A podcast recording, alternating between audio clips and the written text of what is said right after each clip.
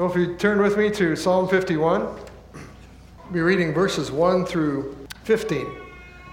Hear God's word.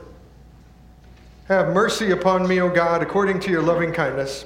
According to the multitude of your tender mercies, blot out my transgressions. Wash me thoroughly from my iniquity and cleanse me from my sin. For I acknowledge my transgressions, and my sin is always before me. Against you, you only have I sinned and done this evil in your sight, that you may be found just when you speak and blameless when you judge. Behold, I was brought forth in iniquity, and in sin my mother conceived me. Behold, you desire truth in the inward parts, and in the hidden part you will make me to know wisdom. Purge me with hyssop, and I shall be clean. Wash me, and I shall be whiter than snow. Make me hear joy and gladness, that the bones you have broken may rejoice. Hide your face from my sins and blot out all my iniquities. Create in me a clean heart, O God, and renew a steadfast spirit within me. Do not cast me away from your presence, and do not take your Holy Spirit from me. Restore to me the joy of your salvation, and uphold me by your generous spirit. Then I will teach transgressors your ways, and sinners shall be converted to you. Deliver me from the guilt of bloodshed, O God, the God of my salvation and my tongue shall sing aloud of your righteousness. O Lord, open my lips, and my mouth shall show forth your praise. Let's pray. O Lord, we again desire to praise you now with attentiveness to your word, and so we ask that we would be teachable, and also that our hearts would be prepared to praise you as we partake of the table of the Lord and, and grow in the grace and knowledge of the Lord. And we ask this in the name of Jesus. Amen. Well, as we saw in verse 13, we are able now to teach uh, fellow transgressors, those around us who are also sinners, we're able to teach them now the ways of the Lord. We're able to see conversions to the Lord because we have been restored ourselves. And because uh, we are restored to the joy of our salvation, and we are being upheld by the Spirit of the Lord. Now, the natural response uh, for being delivered is to be thankful for our deliverance and to be thankful to He who delivered us, uh, not only privately from our hearts, but publicly, as we are doing uh, this morning. Charles Spurgeon, in his pithy way, said, A great sinner pardoned makes a great singer. Meaning, as you understand how greatly you have been pardoned, you should sing aloud. That's the phrase that's used here. You should sing aloud. We should praise God. Uh, a great sinner pardoned makes a great singer. It doesn't mean the quality of your singing, maybe, but your joy and your, your volume should sing that way. And then he said, Sin has a loud voice, and so should our thankfulness have. Amen. In verse 14, it says, Deliver me from the guilt of bloodshed, O God, the God of my salvation, and my tongue shall sing aloud of your righteousness. And David was forgiven. he, he was forgiven of a capital crime, actually. He was guilty of shedding blood. Now, he didn't kill Uriah himself with his own hand, but he intended for him to be killed and by the Ammonites in that battle, and he put him in a place that that would happen. And he did all this to hide his own sin, another sin, the sin of adultery. And so now he realized, I'm a murderer.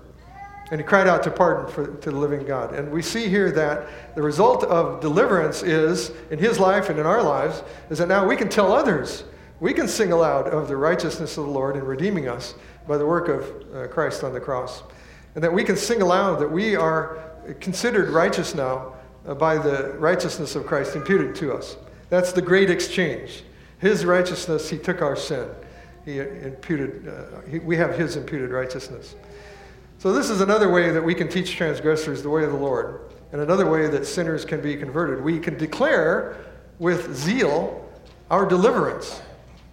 We don't use those terms, maybe deliverance, but that is exactly what we should proclaim to everyone around us. I have been delivered. We can make known who our deliverer is. He is the God of our salvation, it says here. And we can sing out, we can speak out about the righteousness, the perfect will, and holiness of, of our God. And so, David in verse 15 asked the Lord to open his lips to enable him to speak to others. He wants to do that. He's able to do that now in a, in a different way, and to speak and show forth the praise of the Lord. More and more, I believe that is what should come out of our mouths. The praise of God. It should be an awe and a thankfulness that we have been delivered from the penalty of our sin, from the burden of our sin. Now, Paul, in, in the book of Ephesians, uh, I was impressed by this request. He asked the Ephesians to pray for him. And this is the request. He asked them basically to pray that he would be more open and more bold of all people, the Apostle Paul. And he said in verse, uh, in chapter 6, that utterance may be given to me, that I may open my mouth boldly to make known the mystery of the gospel. This is the Apostle Paul. He seemed very bold to me. He's asking the Ephesians that he would be even bolder, even more uh, able to communicate the good news. And then there's the prophet Jeremiah. In the beginning, he didn't think he even could do this at all, but he did do it. And at one stage, he said uh, he was thinking essentially, uh, I, will, I will not mention of him anymore, because every time he did, he got thrown in a pit or he got beat up. He said, I will not mention, uh, make mention of him nor speak any more in his name. But this is the conclusion. But his word was in my heart like a fire, like a fire that a burning fire shut up in my bones, and I was weary with holding it in, and I could not. In other words, he couldn't hold back the fire in his heart. He could not withhold the truth. And when he tried, it was like a fire, it was like an inner pressure uh, in his heart to speak. So he spoke, and he became weary of trying to hold it back, so he didn't hold it back. And may we also have this kind of burden, this kind of desire from the Holy Spirit, that we would pray like David here, Oh Lord, open my lips and my mouth shall show forth your praise. And of all seasons, this is a good time to do that. I mentioned earlier that in Japan, this season, where they were playing Christmas music everywhere you went in Japan, and you could ask somebody, Do you know what these words mean? No. Well, you could tell them right there. They had no idea what, what it was about, but we could share the gospel freely at that time. We should do the same. And there are times I believe that sometimes I think we have to ask the Lord to uh, close our lips in a sense Psalm 141.3 says, Set a guard over my mouth, O Lord, keep watch over the door of my lips. And that's usually when we're talking uh, more about ourselves, or we're talking about others in a way that is not pleasing to God. We're talking, we're using corrupt words. Then we should have uh, our mouths guarded by the Lord. But when it, when it comes to praising the Lord God for his righteousness and for his deliverance, we need to ask him to open our hearts and our lips to praise him at all times he should be the center of our talk, not ourselves. Psalm 34 begins I will bless the Lord at all times. His praise shall continually be in my mouth or come out of my mouth. And so David says, O Lord, open my lips, and my mouth shall show forth your praise. And showing forth means, again, to declare, just to say, just to speak, to make known something. And in this case, make known what we are, what we have, how we have been blessed. And we can do that every Lord's Day. We do that every Lord's Day. We are blessed to do this each Sunday. Where we are learning to sing aloud of the righteousness of the Lord, and we're learning to show forth His praise in our worship through our words and our actions, in every way, in how we sing, in how we listen, in how we act, uh, even in how we, our body posture, how we sit, and how we stand, and how we kneel. We are showing forth the praise of God. And to have open lips means we're ready, basically. We're ready to speak and, and declare the goodness of God. And we're prepared to please the Lord, and we're disciplined in doing so. Certainly, we can praise the Lord as we're led at the moment, in the moment. He leads us that way. And the Lord also is pleased when we prepare and when we discipline ourselves to praise Him. We can do both.